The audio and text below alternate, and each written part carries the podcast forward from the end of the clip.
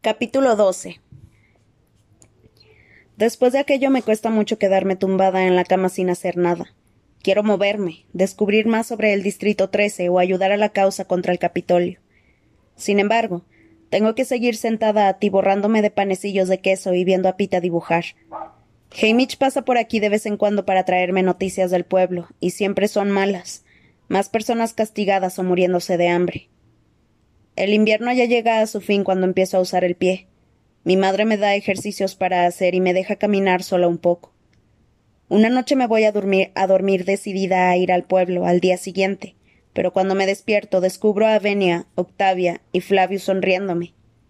¡Sorpresa! chillan. Hemos llegado antes. Después del latigazo en la cara, Hamish propuso su visita varios meses para que me curara. Pospuso su visita varios meses para que me curara. Aunque no los esperaba hasta dentro de otras tres semanas, intento parecer encantada de que por fin haya llegado el momento de mi sesión de fotos nupciales. Mi madre colgó todos los vestidos para que estuvieran disponibles, pero para ser sincera no me he probado ninguno. Después de los histerísimos habituales sobre el deteriorado estado de mi belleza, los tres se ponen manos a la obra. Su mayor preocupación es mi cara, aunque creo que mi madre hizo un trabajo extraordinario, ya que solo queda una franja rosa pálido que me recorre el pómulo. El asunto del latigazo no es de dominio público, así que les digo que resbalé en el hielo y me corté. Entonces me doy cuenta de que fue la misma excusa que puse para la herida del pie, que me dará problemas cuando tenga que ponerme tacones. Sin embargo, Flavius, Octavia y Venia no son personas suspicaces, así que no hay problema. Como tengo que estar sin vello unas horas, en vez de varias semanas, me afeitan en vez de hacerme la cera. A pesar de todo, tengo que meterme en una bañera llena de una sustancia desconocida, aunque no tan asquerosa como otras, y en un segundo pasan al cabello y al maquillaje. El equipo, como siempre, tiene miles de noticias para contarme, y yo hago todo lo que puedo para desconectar, para desconectar, hasta que Octavia hace una observación que me interesa.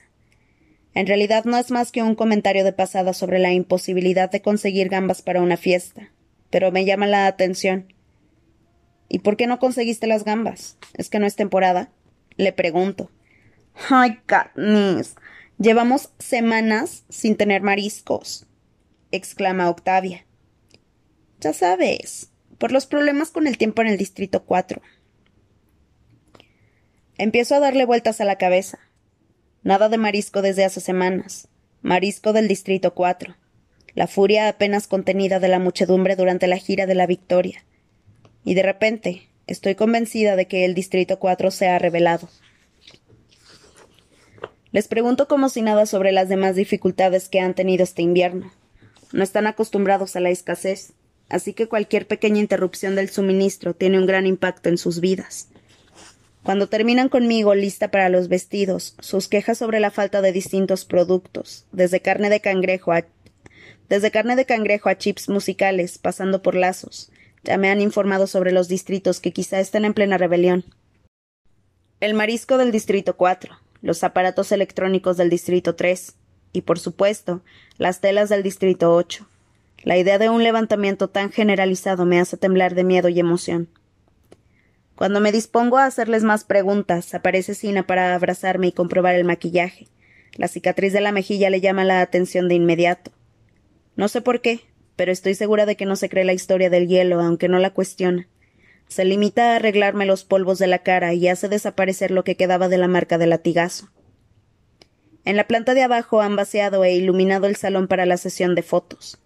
Effie se lo está pasando bomba, dando órdenes a todo el mundo para cumplir los horarios. Supongo que eso es bueno, porque, hace, porque hay seis vestidos y cada uno de ellos requiere el tocado, los zapatos, las joyas, el peinado, el maquillaje, el escenario y la iluminación correspondientes. Encaje color crema con rosas rosa y tirabuzones, satén color marfil con tatuajes dorados y plantas, un vestido de diamantes con un velo enjollado y luz de luna, pesada seda blanca con mangas que caen de las muñecas hasta el suelo y perlas. En cuanto aprueban unas fotos, pasamos directamente a preparar las siguientes. Me siento como una masa de pan a la que amasan y dan forma una y otra vez.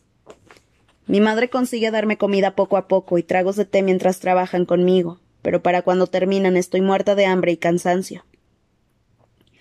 Aunque tenía la esperanza de poder pasar algún tiempo con Sina, Effie se lleva a todo el mundo y tengo que conformarme con la promesa de una llamada telefónica.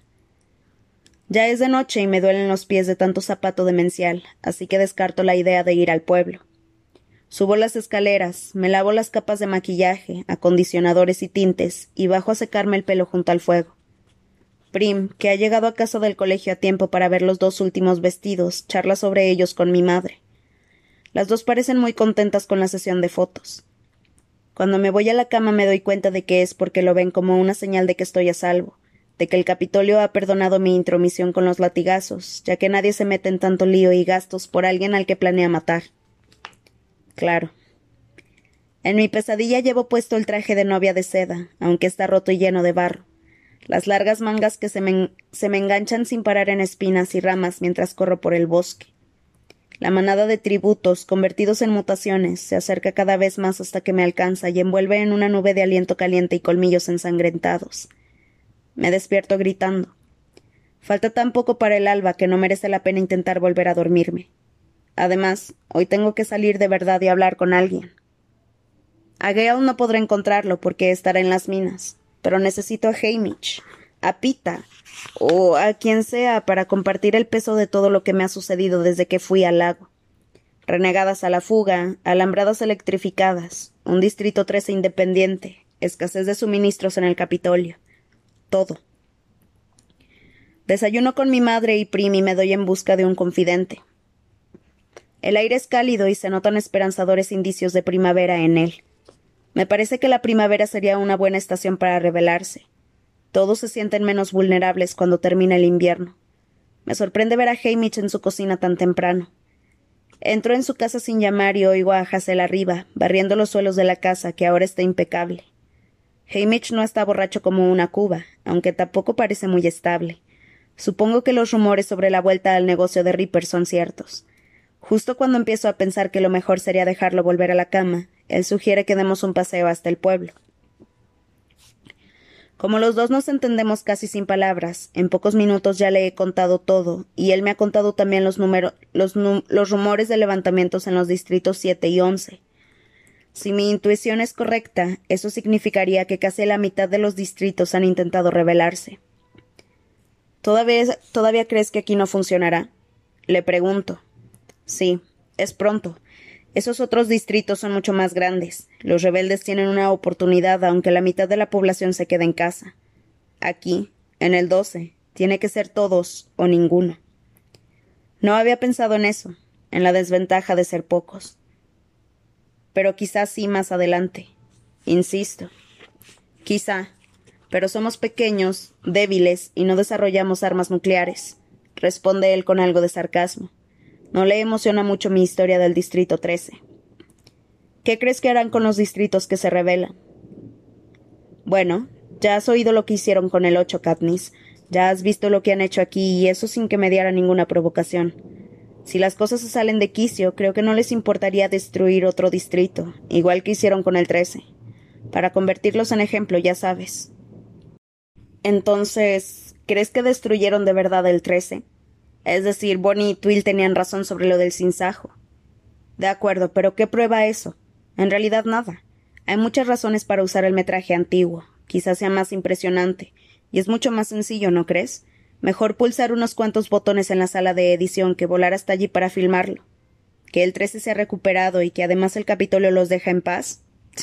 Suena como el típico rumor al que se aferra la gente desesperada. Lo sé, pero tenía esa esperanza. Exacto. ¿Por qué estás desesperada? No se lo discuto, porque es verdad, claro. Prim vuelve a casa del colegio muy nerviosa. Los profesores han anunciado que esta noche hay propaganda televisivo, televisivo obligatorio. Creo que es tu sesión de fotos, exclama. No puede ser, Prim, hicieron las fotos ayer. Le digo. Bueno, eso es lo que he oído. Espero que se equivoque. Todavía no he tenido tiempo para preparar a Gale. Desde los latigazos solo lo veo cuando viene a casa para que mi madre le examine las heridas, y a menudo tiene que ir los siete días de la semana a la mina. Por los pocos minutos que hemos podido pasar solos, cuando lo acompaño a su casa, entiendo que las medidas de Thread han aplastado los inicios de una posible rebelión en el 12. Él sabe que no voy a huir, pero también debe de saber que si no nos revelamos en el 12, mi destino es convertirme en la mujer de Pita. Verme posar con preciosos vestidos de novia en la tele. ¿Cómo le va a caer eso? Cuando nos reunimos en torno a la televisión a las siete y media, descubro que Prim estaba en lo cierto. Efectivamente, ahí está César Flickerman hablando a una multitud que lo observa de pie frente del centro de, enfrente del centro de entrenamiento sobre mis próximas nupcias. Presenta a Sina, que se ha convertido en una estrella de la noche a la mañana gracias a los trajes que me hizo para los Juegos del año pasado. Al cabo de un minuto de charla amigable, nos piden que miremos la pantalla gigante. Ahora veo cómo han podido fotografiarme ayer y presentar el especial esta noche. Al principio, Sina diseñó doce vestidos de novia. Después se ha procedido a seleccionar los mejores diseños, crear los vestidos y elegir los accesorios. Al parecer, en el Capitolio han tenido la oportunidad de votar por los favoritos al final de cada etapa. Todo esto culmina con imágenes mías con los últimos seis vestidos. Seguro que no han tardado nada en introducirlas en el espectáculo. La multitud reacciona ante cada imagen. La gente grita y vitorea a sus favoritos y abuchea a los que no les gustan. Como han votado y probablemente apostado por el ganador, todos están muy interesados en mi vestido de novia. Es extraño verlo, teniendo en cuenta que ni siquiera me molesté en probármelos antes de que llegaran las cámaras.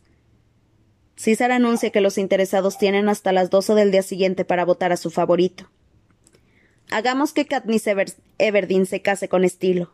Aúlla a la multitud. Estoy a punto de apagar la tele, pero César nos pide que sigamos pendientes del otro gran acontecimiento de la noche. Efectivamente, este año se celebra el 75 aniversario de los Juegos del Hambre, y eso significa que ha llegado el momento del vasallaje de los 25. ¿Qué harán? pregunta Prim. Todavía faltan meses. Nos volvemos hacia nuestra madre, que parece solemne y distante, como si rememorase algo. Debe de ser la lectura de la tarjeta, Suena el himno y la garganta se me contrae de asco al ver al presidente Snow subir al escenario. Lo sigue un joven con traje blanco que sostiene una sencilla caja de madera. Termina el himno y el presidente empieza a hablar para recordarnos a todos los días oscuros en los que nacieron los Juegos del Hambre. Cuando se elaboraron las reglas de los Juegos, se determinó que cada veinticinco años el aniversario se conmemoraría con el vasallaje de los veinticinco.